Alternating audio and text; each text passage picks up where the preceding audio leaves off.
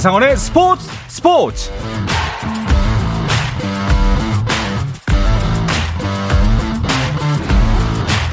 스포츠가 있는 저녁 어떠신가요? 아나운서 한상원입니다.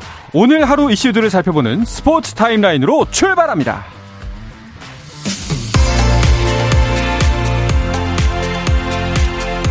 네, 이 시간 인천 SSG 랜더스 필드에서는 SSG 대 키움의 한국 시리즈 5차전이 진행 중입니다. 2승 2패 팽팽한 승부를 이어가고 있는 두 팀. 시리즈의 균형을 깰 중요한 승부인 만큼 에이스를 출격시켰습니다. SSG는 김광현, 키움은 안우진 선수가 선발 마운드에 섰는데요. 그동안 2승 2패로 맞선 상황에서 한국 시리즈 5차전을 맞은 건 10번, 그 가운데 8번은 5차전 승리팀이 우승 트로피를 들어올렸습니다.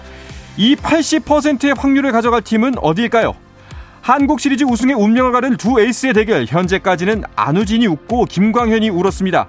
김태진의 적시타로 1위부터 2실점한 SSG 2패 무사 말루까지 몰리면서 한 점 더 빼앗겼습니다. 키움이 한 점 더 추가하면서 6회 말 현재 4대 0으로 앞서 있습니다. 이 소식은 잠시 후에 경기 현장을 연결해서 자세하게 알아보겠습니다. 안화골절 부상으로 수술을 받은 손흥민이 결장한 가운데 잉글랜드 프리미어리그 토트넘은 안방에서 리버풀에 뼈아픈 패배를 당했습니다. 토트넘은 살라에게 두 골을 내주며 리버풀에 1대2로 패했고 이 패배로 토트넘은 승점 26점으로 4위를 기록했습니다. 한편 경기 후 콘테 감독은 손흥민에 대한 추가 소식은 없다며 수술 이후 그에게 메시지를 보냈고 손흥민은 현재 상황에 대해 정말 실망하고 있지만 그가 잘 회복해서 월드컵에서 뛰기를 바란다고 말했습니다. 독일 분데스리가 프라이부르크의 정우영이 쾰른과의 리그 홈 경기에 선발 출전했고 후반 7분 그레고리치의 패스를 왼발로 선제골로 연결해 시즌 첫 골을 터뜨리며 팀의 2대0 승리를 이끌었습니다. 여자 탁구 신유빈이 생애 처음으로 국제대회에서 2관왕에 올랐습니다. 신유빈은 슬로베니아에서 열린 월드 테이블 테니스 컨텐더 대회 여자 단식에 이어 임종훈과 짝을 이룬 혼합복식에서 우승하며 2관왕을 차지했습니다. 미국 프로농구 NBA에서는 LA 레이커스가 클리블랜드 캐비얼리스에 100대 114로 졌습니다. 이로써 5연패 뒤 2연승했던 레이커스는 다시 연패에 빠졌고 클리블랜드는 미첼의 33득점 활약 속에 8연승을 달렸습니다.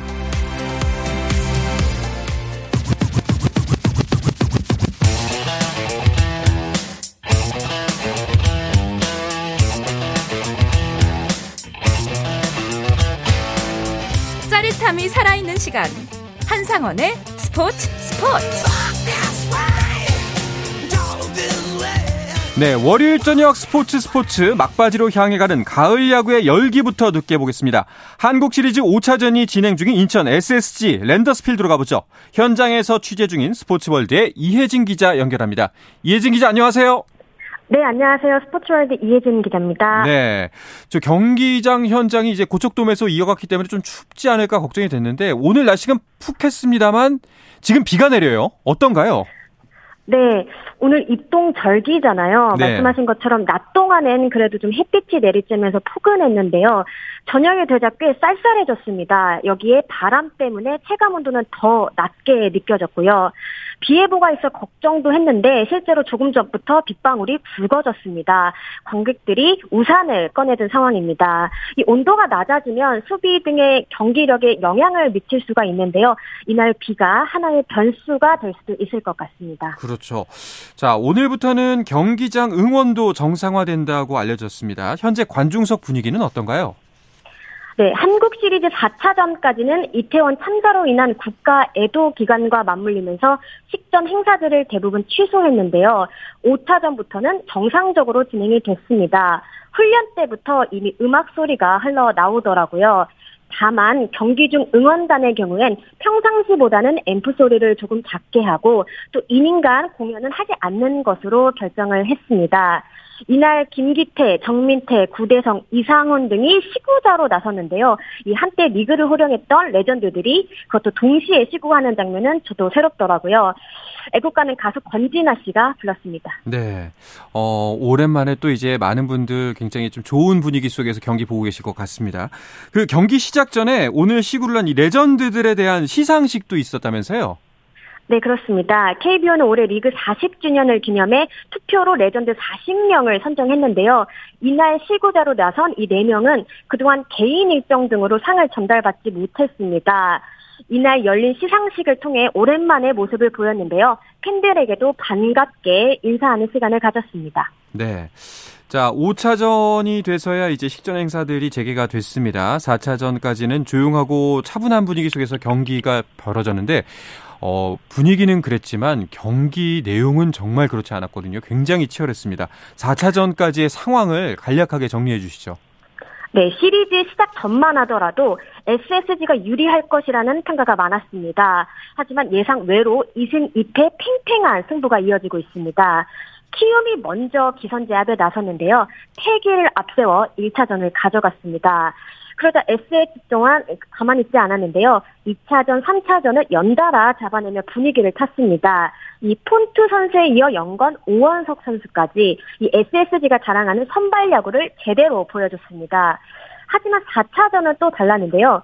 키움이 SSG의 션 모리만도 선수를 초반부터 공략하면서 승부의 추를 원점으로 돌려놨습니다. 네. 사실 뭐 저희가 계속해서 이제 한국 시리즈 경기가 이렇게 진행될 것이다 예측을 많이 했지만 이 정도로 팽팽할 거라고는 그 누구도 예상하지 않았거든요. 현장에서 취재하는 기자분들도 야, 이렇게까지 가는가? 라는 좀 의아함을 느끼시지 않나요?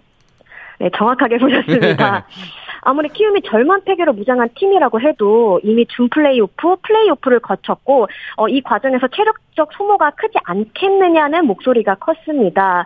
더욱이 이 에이스 안호진 선수의 손가락 부상 이슈도 계속해서 있었고요. 네. 또 객관적 전력을 따져봐도 타, 선발이나 타선에서는 SSG가 좀 더 우위에 있다라는 평가가 많았습니다.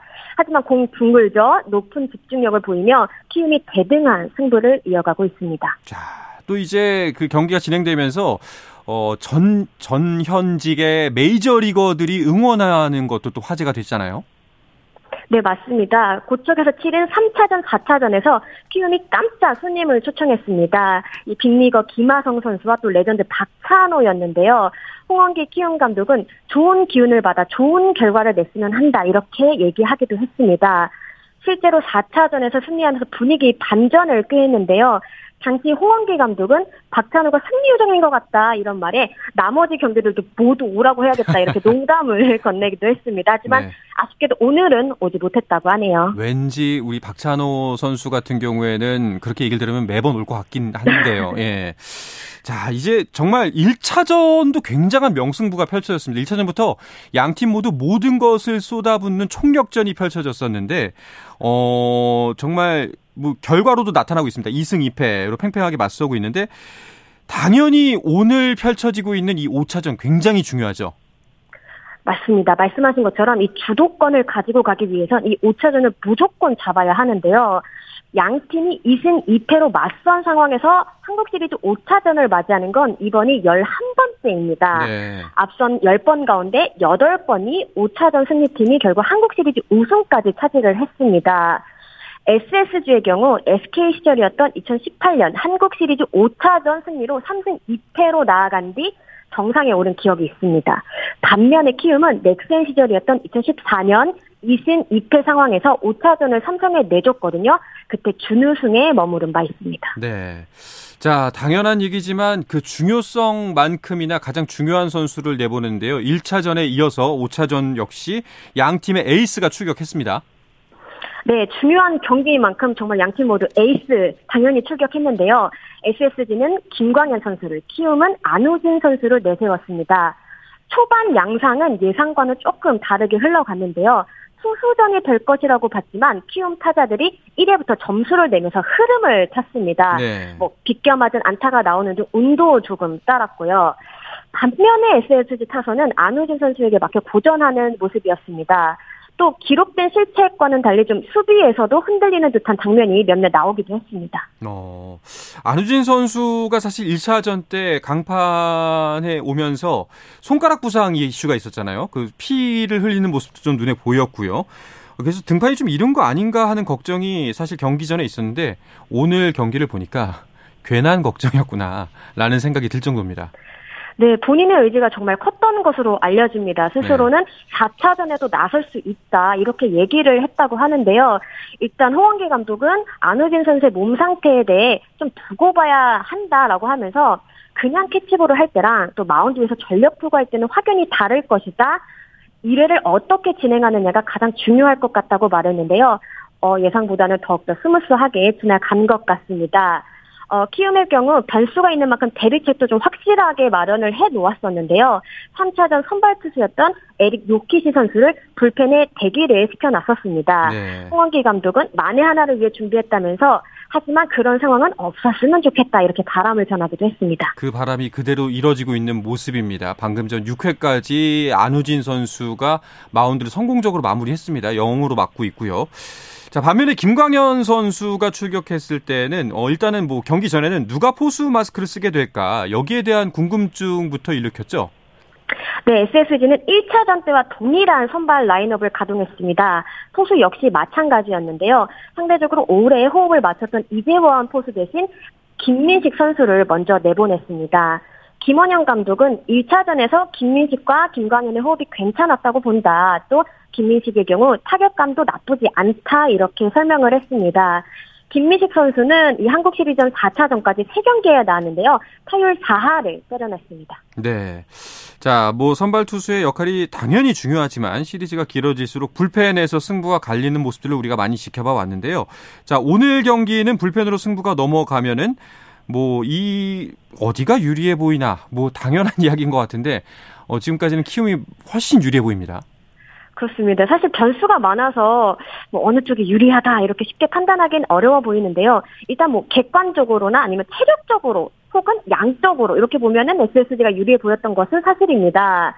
예, 통증이 발생해서 우려를 낳았던 이 문승원 선수도 정상적으로 컨디션을 회복해 이날 두 번째 투수로 나서기도 했습니다.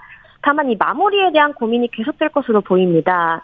키움 같은 경우에는 마무리 김재용 선수가 지난 4차전에서 투구 중에 좀 엄지에 피가 나는 등 악재가 있었잖아요. 네. 하지만 안우진 선수가 보다 긴 이닝을 버텨주면서 조금 좀 숨을 숨통을 칠 수 있게 되었습니다. 자, 뭐 현재 경기 상황을 잠깐 짚어보고 가자면은 점수는 그대로 이어지고 있습니다. 현재 7회 초 공격 7회 말인가 6회 말인가요? 네, 공격이 이어지고 있는데 4대 0 점수가 그대로 이어지고 있고 자, 한국 시리즈 일정으로 보면은 오늘부터 월화수에서 5, 6, 7차전이 쉬지 않고 SSG 랜더스필드에서 펼쳐지죠. 네, 그렇습니다. 7차전까지 남은 경기는 앞으로 모두 인천에서 치르게 되는데요. 양팀 선수단은 마치 정규 시즌 3연전을 치른다 이렇게 생각하고 반드시 위닝 시리즈를 거두겠다 이렇게 얘기를 하더라고요. 네. 어, 특히나 SSG 선수단의 경우 집주인의 강점을 마음껏 살리겠다 이렇게 강조하기도 했는데 네. 실제로 올해 정규 시즌 SSG는 홈에서 49승 23패 어, 승률로 따지면 6할 8푼을 자랑했거든요. 어, 어느 쪽이 웃을지 지켜봐야 할 것 같습니다. 그렇습니다. 자, 이 시기에 맞춰서 김원영 감독의 재계약도 발표를 했습니다. 아무래도 이제 한국 시리즈를 치르면서 조금 더 감독 그리고 팀 전체에 힘을 실어주는 모습이죠. 네, SSG는 오늘 경기를 약 1시간 앞두고 이 김원영 감독과 재계약하기로 했다 이렇게 공식 발표를 했습니다.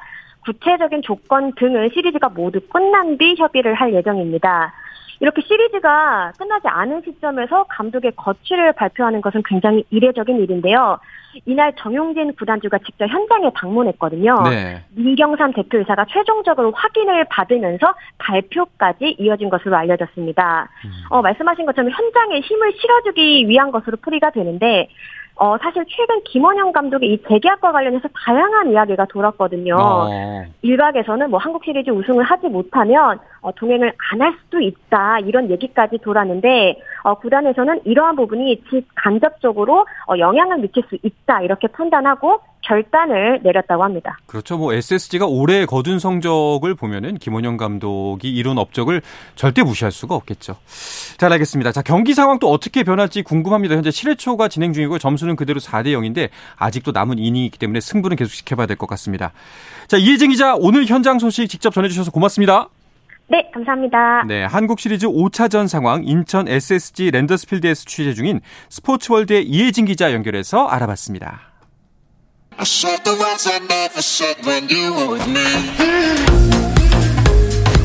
국내 유일 스포츠 매거진 라디오 한상원의 스포츠 스포츠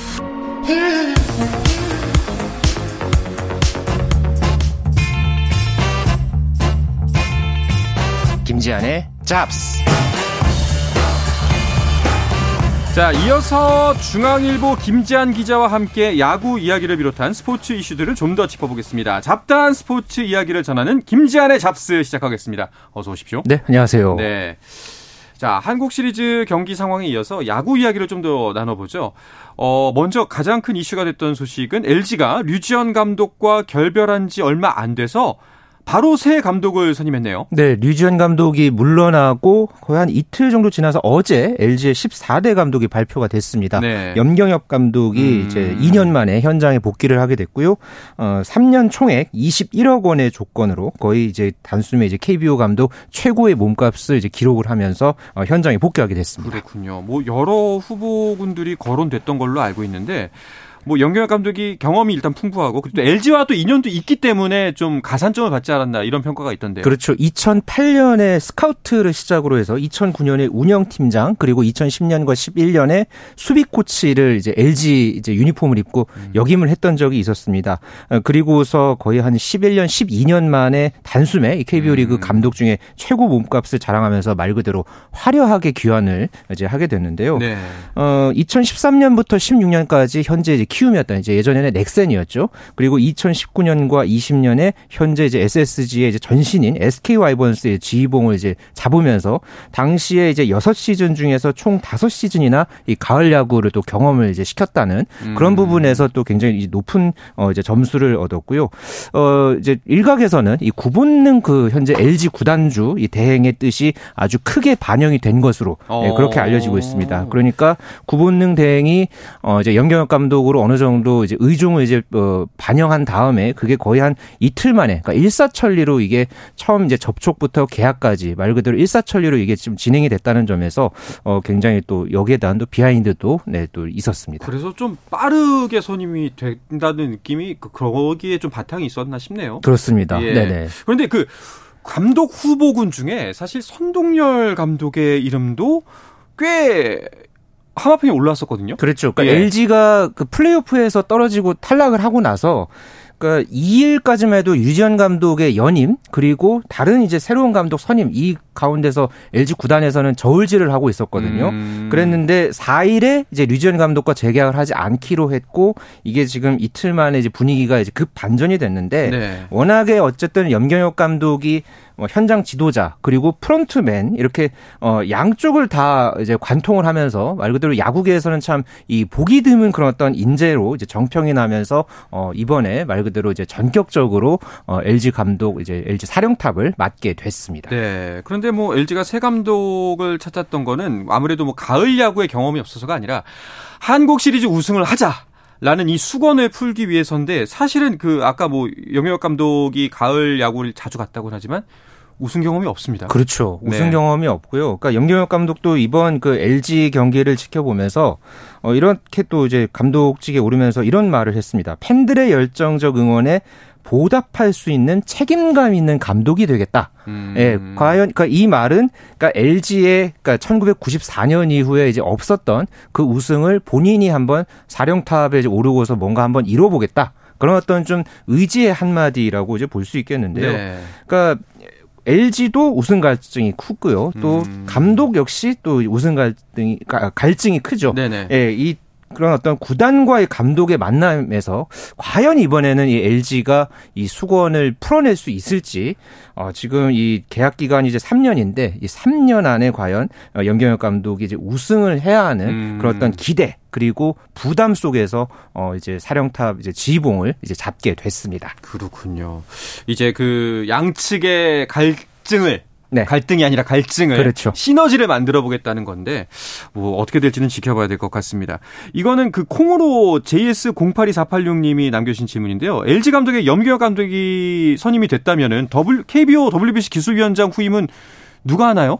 그러니까 일단은 기술위원장직에서는 이제 물러나게 되고요. 예. 아마 이제 후임자를 이렇게 KBO에서도 음. 조만간 아마 선임 작업에 들어갈 것으로 그렇게 지금 어, 예상되고 있습니다. 이 문제 역시도 누가 될지는 좀 지켜봐야 되겠네요. 그렇습니다. 네. 알겠습니다.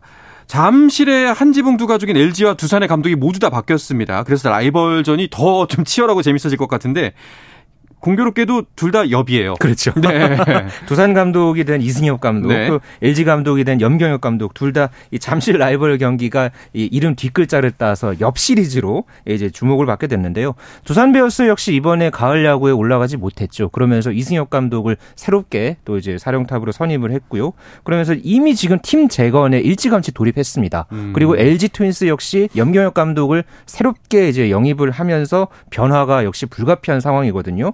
때문에 이제 내년에 이 잠실 라이벌전이 어 이제 새 시즌을 시작하기 전서부터 아주 지금 어떻게 또 rebuilding이 돼서 내년에 또 선보여질지 아주 관심을 받는 그런 분위기입니다. 아, 또 이렇게 팬들 입장에서는 이렇게 화제거리가 많아지면 더욱더 신나고 재밌잖아요. 그렇죠. 예. 네.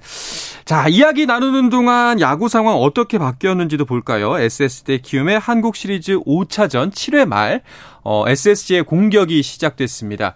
안우진 선수는 내려왔네요, 마운드에서. 아, 그렇군요. 예, 네. 점수는 그대로 4대 0이 이어지고 있고요. 지금 선타자가 나가서 어, 1회 무사 1회 아 무사 1루에 주자가 나가 있는 상태입니다. 자, 계속해서 다른 스포츠 이슈들도 짚어보겠습니다.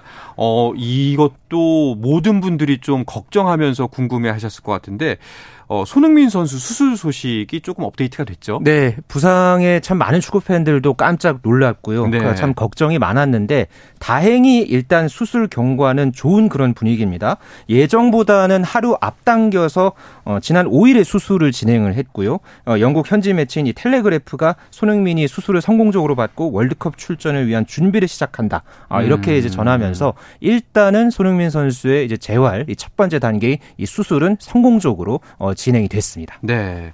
자, 토트넘이 오늘 새벽 리버풀과의 경기를 했는데 경기에는 당연히 손흥민 선수는 못 나왔지만 기자회견에서는 언급이 될 수밖에 없는 상황이었죠. 그렇죠. 예. 뭐 영국 현지에서도 이 이슈는 굉장히 주목을 하고 있는 이슈입니다. 때문에 오늘 경기 전서부터 그리고 경기 끝나고 나서도 이 음. 콘테 토트넘 감독이 손흥민 선수에 대한 여러 가지 질문을 받았거든요. 여기에 대해서 콘테 감독이 아주 긍정적인 그런 음. 멘트를 했습니다. 어, 자신도 선수 출신이기 때문에 월드컵의 출전의 중요성을 잘 안다. 이렇게 이야기를 하면서 손흥민이 빨리 돌아올 것이고 한국 대표로 월드컵도 뛸, 뛸 것으로 확신한다. 어. 아, 이렇게 이야기를 하면서 예, 콘테 감독이 어쨌든 간에 또 직접적으로 보고를 받고 여기에 대해서 이제 대중 이제 매체를 통해서 알린 그런 상황이거든요. 네네. 예, 그렇기 때문에 일단 현재까지의 상황만 놓고 봤을 때는 어, 손흥민 선수의 긍정적인 요소가 주변에 참 많은 그런 분위기입니다. 야, 이제 정말 손흥민 선수가 빨리 회복되기만을 두 손 모아 바라는 수밖에 없겠네요. 그렇죠. 예. 일단 손흥민 선수가 토트넘의 이 월드컵 전의 경기 일정을 모두 결장을 예. 합니다. 그래서 이제 회복에만 전념할 수 있는 그런 상황이 만들어졌는데요. 어, 우리나라의 이 월드컵 본선 첫 경기가 우루과이전 이게 이제 11월 24일이죠. 어, 오늘부터 해서 이제 남은 날짜까지는 한 2주 반 정도 남았는데요. 그러니까 그야말로 앞으로 중요한 것은 손흥민 선수의 본인의 의지고요. 여기에 또 이제 주변에서도 굉장히 또 그런 어떤 신중하게 접근하는 그런 어떤 좀 분위기도 형성이 돼야 하겠습니다. 뭐 지금 여러 가지 추측들도 있고 뭐 전망들도 난무하고 있거든요. 네네. 어, 손흥민 선수에게 지금 필요한 것은 재활과 오로지 회복이고요. 여기에 좀 집중할 수 있는 그런 어떤 환경이 만들어져서 손흥민 선수를 향한 응원 그리고 힘을 지금은 모아줘야 할 때라고 개인적으로 생각을 해- 합니다. 그렇습니다. 뭐 응원과 힘을 모으는 것이 지금 최선이라는 생각이 드네요. 알겠습니다. 자, 그리고 주말 사이에 있었던 스포츠 이슈들 어떤 소식들이 있었을까요? 어, 동계 스포츠들의 이제 아주 좋은 소식들이 잇따랐는데요. 먼저 그 피겨 스케이팅에서 예, 피겨 장군으로 불리는 선수죠. 이 김예림 선수가 어. 어, ISU 그랑프리 3차 대회에서 2위를 차지했습니다. 김연아 네. 선수의 이 그랑프리 시리즈에서는 가장 좋은 성적을 냈고요.